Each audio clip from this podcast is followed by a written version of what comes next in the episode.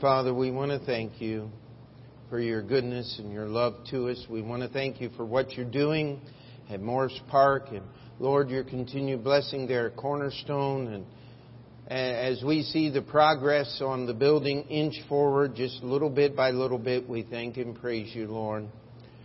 We thank you that we can trust you to take care of us. And Lord, what a testimony how you protected Jennifer and kept her eyesight.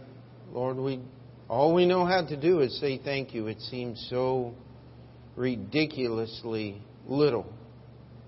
And yet, Lord, that is your command for us to be thankful because it keeps our minds and our hearts focused on you and the fact that you are and the fact that you are good.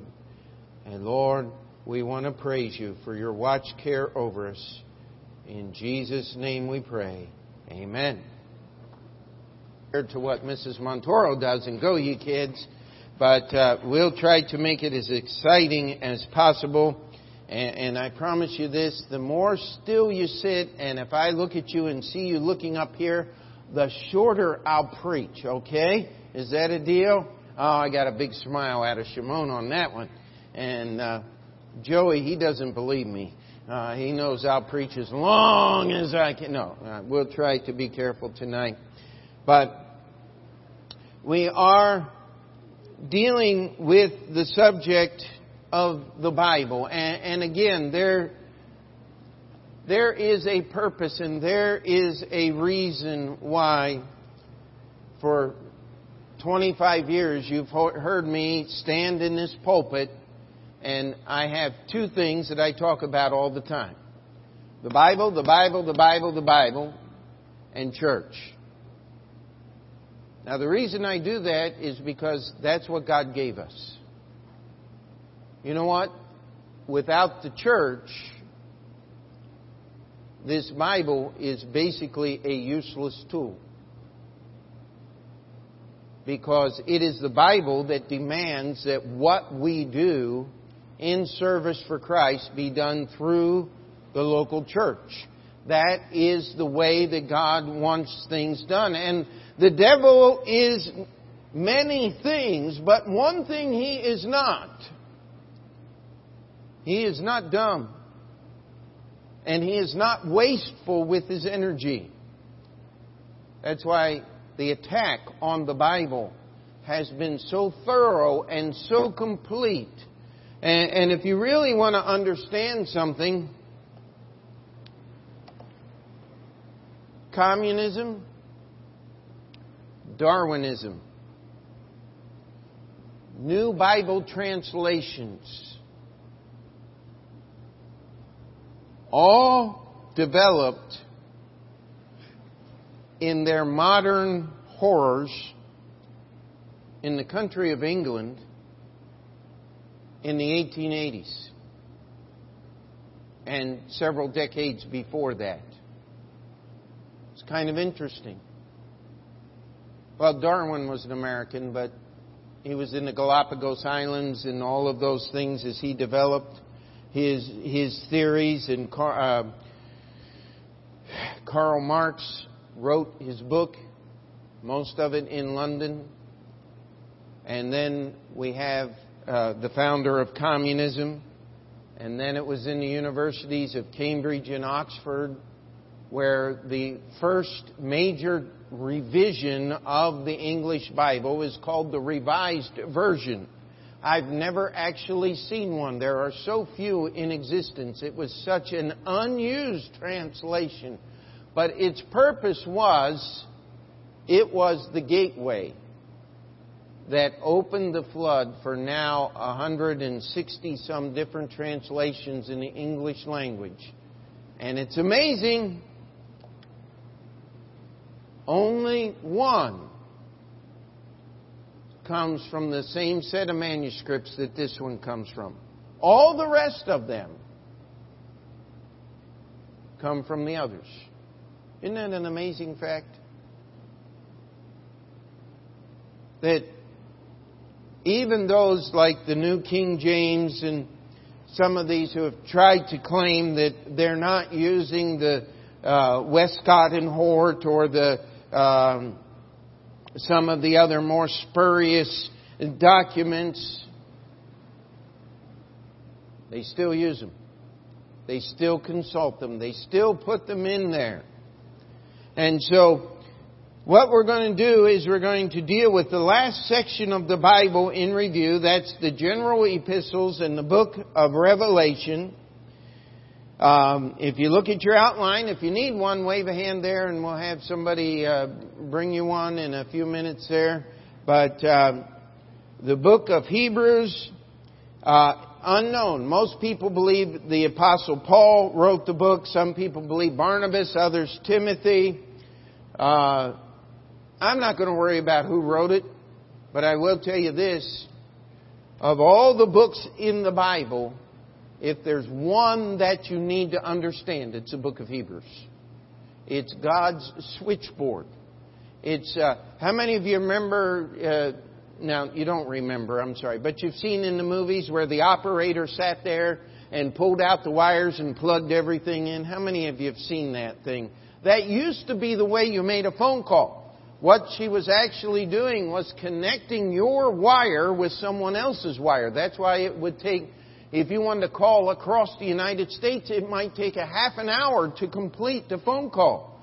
Uh, you would call the operator and say, I want to dial such and such in California, and they'd say, we'll call you when your call has been completed. She called the next switchboard and someone took out the plug and stuck it in and then they called the next switchboard. Could you imagine? Now today, type in a few numbers on your cell phone and you can call three quarters of the way around the world.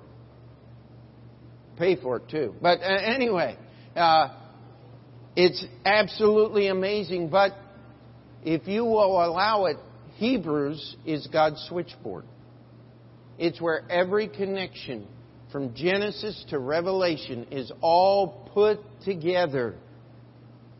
And uh, we, we spent a long time in the book of Hebrews. How many of you were here for the book of Hebrews study? As we went through Hebrews uh, verse by verse, and, and I think it took us well over a year to do that. Uh, I want to do it again, but I'm afraid to get started because it just takes so long.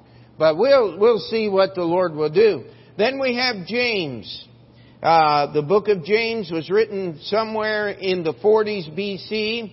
Yeah, they, it, it is believed that that book was one of the first uh, books that was uh, of the New Testament that was written. Peter came a little later. Uh, nobody has an exact date for John's letters, first, second, third John. Jude was the younger brother of Jesus. Again, we have no known date, but we do believe because of the context and the way that it was written in contending for the faith, that it probably came a little later, uh, more toward um, the uh, uh, end of the New Testament age, maybe possibly even after the fall of Jerusalem, as he is uh, charging Christians to earnestly contend for the faith. And the book of Revelation uh, as best we can understand, John, the beloved disciple, this would have been 70 years after his work with Jesus. So John would have easily been in his 80s or 90s. He was exiled on the island of Patmos, and Jesus himself appeared and gave him his own revelation. The thing you need to remember about the book of Revelation, it is not the revelation of God's prophecies. That's not what it says. It's the revelation of Jesus Christ. It's about Jesus. And it's amazing that that book starts with letters to the churches.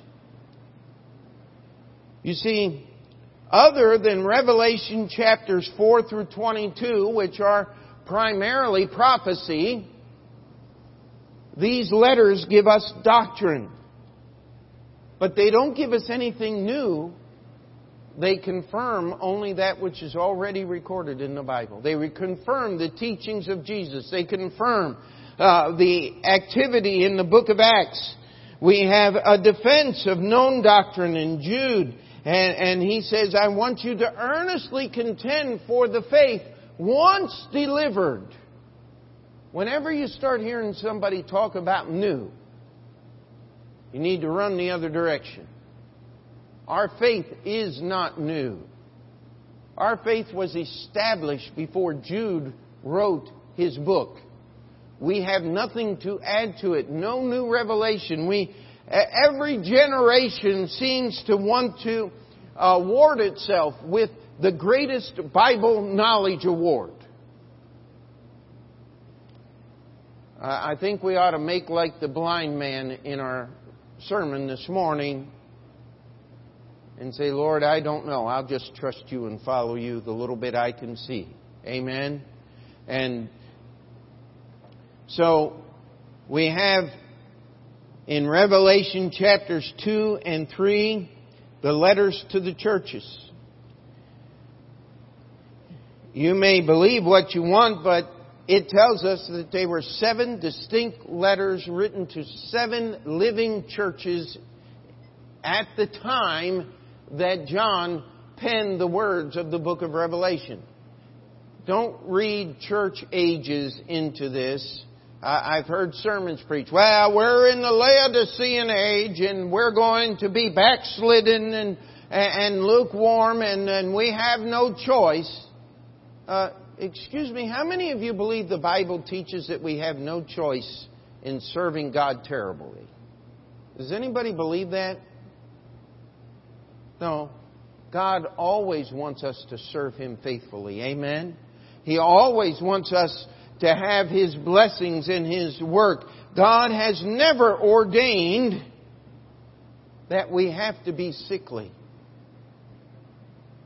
But we can be if we're not careful uh, I believe that we can move from a Philadelphian church to the dead church, to the church that allowed false teaching in, to the church that was lukewarm. I hope you read that verse every time you come through those doors. I have set before thee an open door. There, there are many churches and many, many pastors that just stand there and say, How in the world did what happened to you happen to you? And I just simply have to say, uh, the Lord set before us an open door. Actually, there's three of them out there. Amen? Uh, and we, we believe the Lord has put us here for a purpose. That's what the letters to the churches were. And then we have the prophecy of things to come and the promise of the New Jerusalem. By the way, the streets of gold are not in heaven, my friend. They're in the New Jerusalem. The pearly gates are in the New Jerusalem.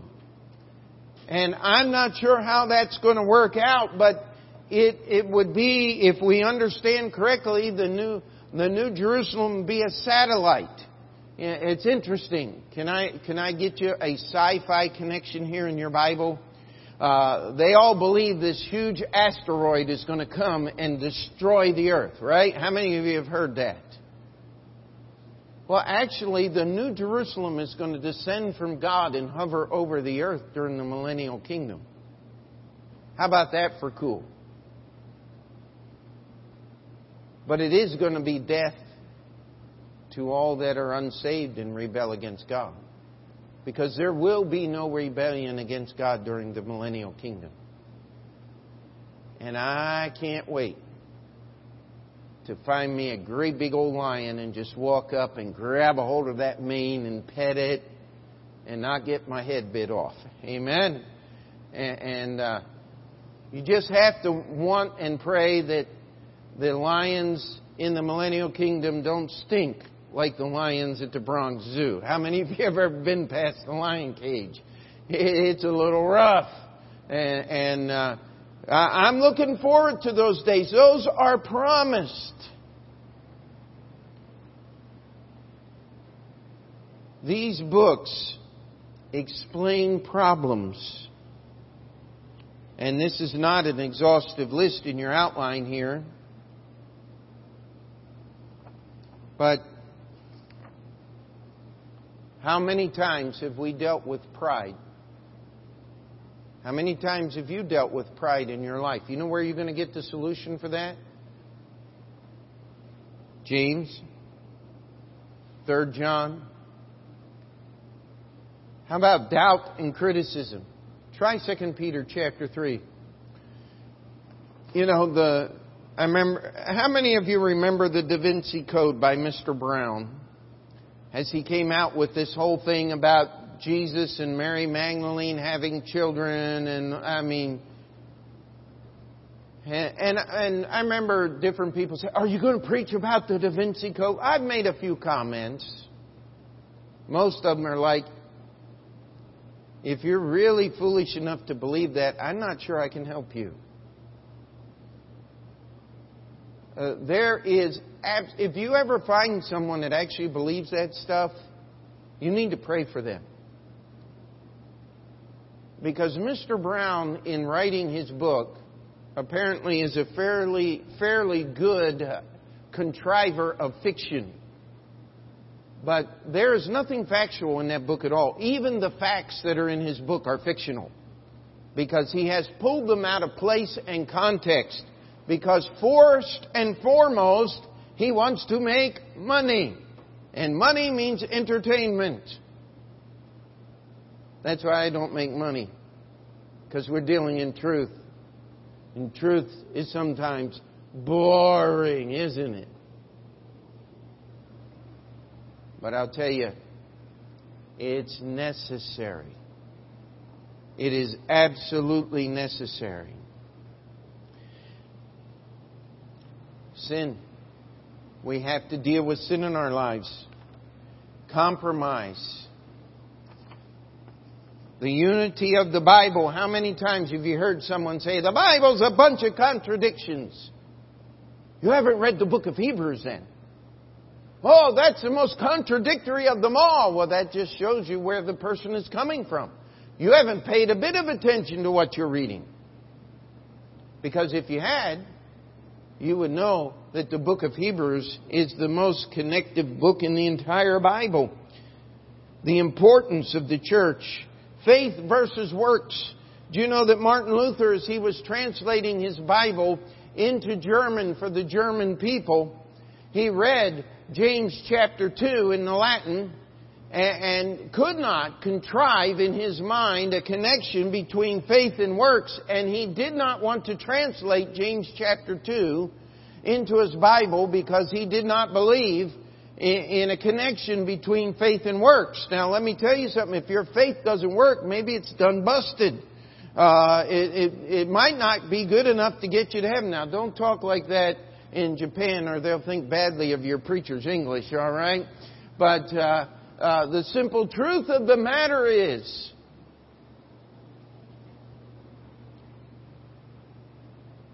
faith produces works. James explains it. That's the struggle of life. That's why our faith needs to move in that direction. And yet, what do they do? They try to explain these books away. We'll spend some time as we study the history. I, I really hate the term church fathers.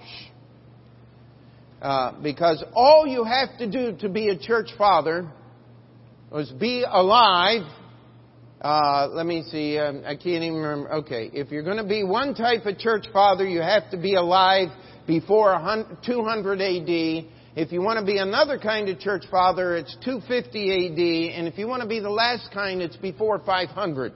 So that's the first requirement. You have to live in one of those time periods, and you have to write a book that we can still find somewhere. That's the only qualification. Some of those guys were complete and total heretics did not believe Jesus Christ as the Son of God, didn't believe in anything. Uh, one of those guys, he, he wrote uh, one of the most famous books in all of history that's never been found. It's called the Hexapla. How many of you have ever heard of the Hexapla? It is a 10 version translation. Talk about modern translations. Uh, it was a 10 version translations where this guy used varying methods to translate the Bible from the Greek. And, none of the 10 agreed with each other. Uh, and that made him very, very famous. And fortunately, no one knows of an extant copy. It's just been referred to, and so he gets the uh, the uh, privilege of having a written book, written a book that nobody's ever read, and still it has a great influence on churches today. And if you believe that, please see me afterwards, and I'll sell you the Brooklyn Bridge. All right, uh, but that's where these church fathers come in. But let me tell you something we do gain from them. Every one of them quoted these books. You know what that proves?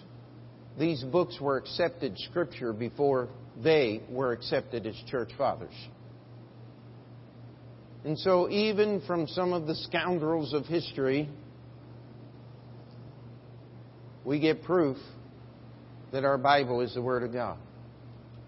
From Genesis to Revelation, it deals with every issue that you will ever deal with. It tells you how to live. It tells you everything that you need. This book is over 3,400 years old, giving us a history back into time of over 6,000 years. The Old Testament was completed by 400 AD, and its text was compiled by the Jewish people. There has been very little arguments over the text of the Old Testament. In fact, the only real arguments over textual problems in the Old Testament is New Testament scholars taking verses that are quoted in the, from the Old Testament in the New Testament and trying to twist them around to say things that they never did. So, and by the way, maybe I ought to look up this sermon. It's by Pastor Norris Belcher. And, and uh, excellent, excellent message. He pastors the church I grew up in in Maryland now. And the title of the message was, You Don't Speak Greek. And uh, basically, what he did was Greek is not, New Testament Greek is not a living language. No one speaks that language today. And yet, what people want to do is they want to go back in time and change meanings and uses so that they can change words. If they can change words, they can change the message. If they can change the message, we as the psalmist in Psalm 11, if the foundations be destroyed, what can the righteous do? You know what? We have a rallying point. We have a place that we go. We have a court of final appeal. It's this book right here.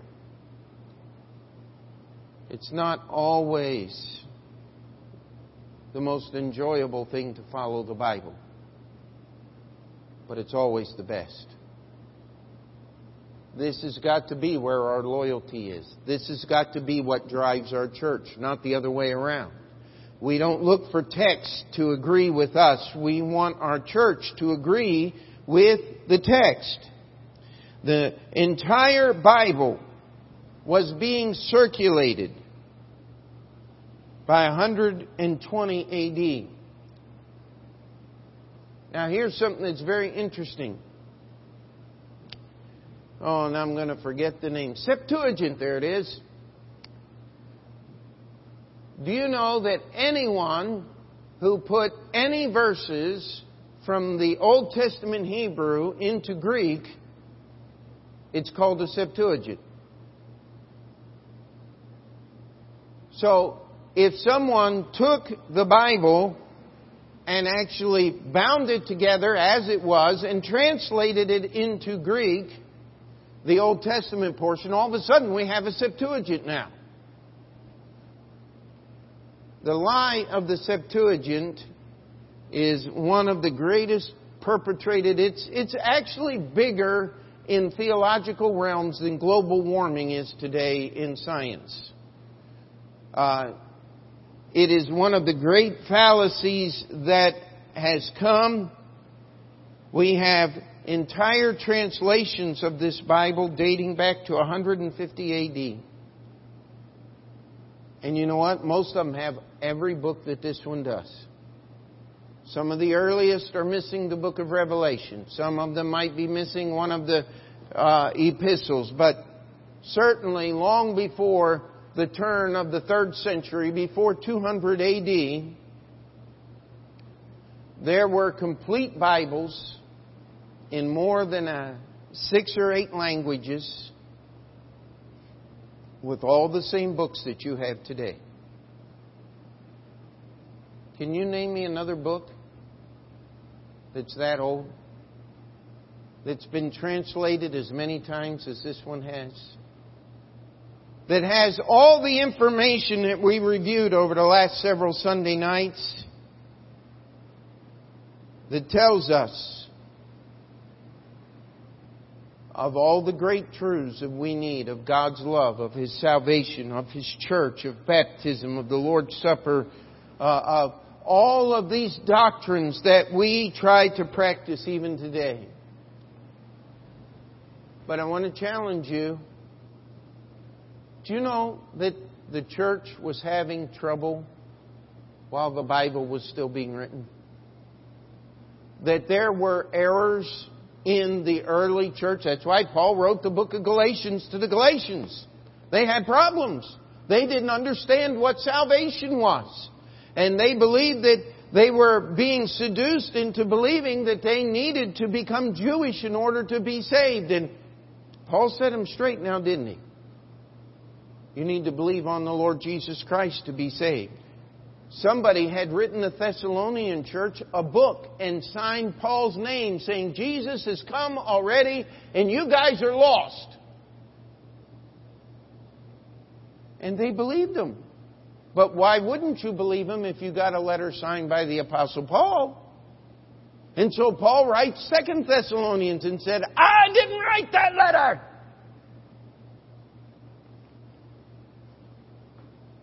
He said, you need to pay attention. He said, You need to follow what is true. The early church had a lot of problems. They had the Nicolaitans, they had the Balaamites, they had Jezebel. What did he tell the church at Ephesus? He said, You left your first love. You got heart problems. We got to guard against that. We got to pray because we could end up very easily where the church of Ephesus ended up. That's not what we want. We want that candle to be shining brightly when the trumpet sounds. Can we say amen to that? You know what? They had problems with prayer. Sometimes they were even denying the deity of Jesus and his earthly ministry was real. Sounds like today, doesn't it? Strangely modern. Because the devil doesn't have new tricks. Unfortunately, the old ones work pretty good. So, what do we do? The whole purpose in this study on the Bible is to help you understand that this book is different than any book that's ever been written in history. What it contains is God's revelation, and we believe that it's all of God's revelation. You turn on TV or radio and you hear, well, God told me. Well, wait a minute. God didn't tell you nothing unless it's already been written down. If you've been in the discipleship, we've tried to help you understand how to find God's will and know God's will. The book of Romans tells us that you may prove what is that good and acceptable and perfect will of God. You know what? I think we can prove that it was good and acceptable and perfect that we bought this building because God paid for it. That's easy to prove now. It wasn't so hard, it wasn't so easy to prove when we still owed $150,000 and only had $10,000 in the bank. Now that was not fun. That was downright terrifying. Some of you remember those days. And all I do is get up in the pulpit and I try to preach a sermon and say, pray. You just need to pray. If God doesn't do something, God did something. God always does something. Because He's God. Can we say amen? This is what we need to hold on to. It's God's revelation. You want to know about God? You study what's written down.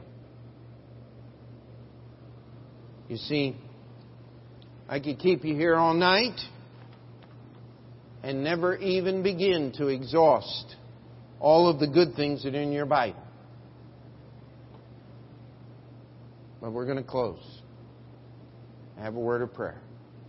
Heavenly Father, we thank you for your word. We thank you for how special it is. And Lord, all of the unique things that are in your word, we ask that you would help us to grab a hold and hold on tight in these difficult days. Lord, that we would follow you and your word. And that our loyalty would lay nowhere else. Help our church to follow your word. We need you to bless us, Lord. It's in Jesus' name we pray. Before we finish that prayer, the altar's open if you need to spend some time. We'll go to the Lord in prayer as a church in just a few moments.